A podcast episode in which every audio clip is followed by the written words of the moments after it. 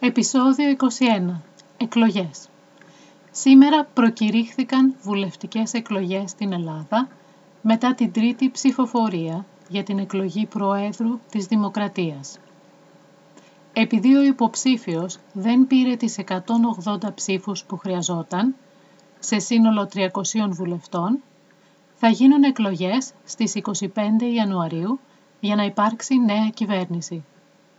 Στην Ελλάδα, ο πρόεδρος της Δημοκρατίας δεν έχει ουσιαστική δύναμη και δεν εκλέγεται από το λαό, αλλά από τη Βουλή, αλλά χρειάζεται πλειοψηφία των δύο τρίτων των βουλευτών για να εκλεγεί. Αυτή τη στιγμή, τα δύο μεγαλύτερα κόμματα είναι η Νέα Δημοκρατία με αρχηγό τον Αντώνη Σαμαρά και ο ΣΥΡΙΖΑ με αρχηγό τον Αλέξη Τσίπρα. Οι βουλευτικές εκλογές γίνονται συνήθως κάθε τέσσερα χρόνια.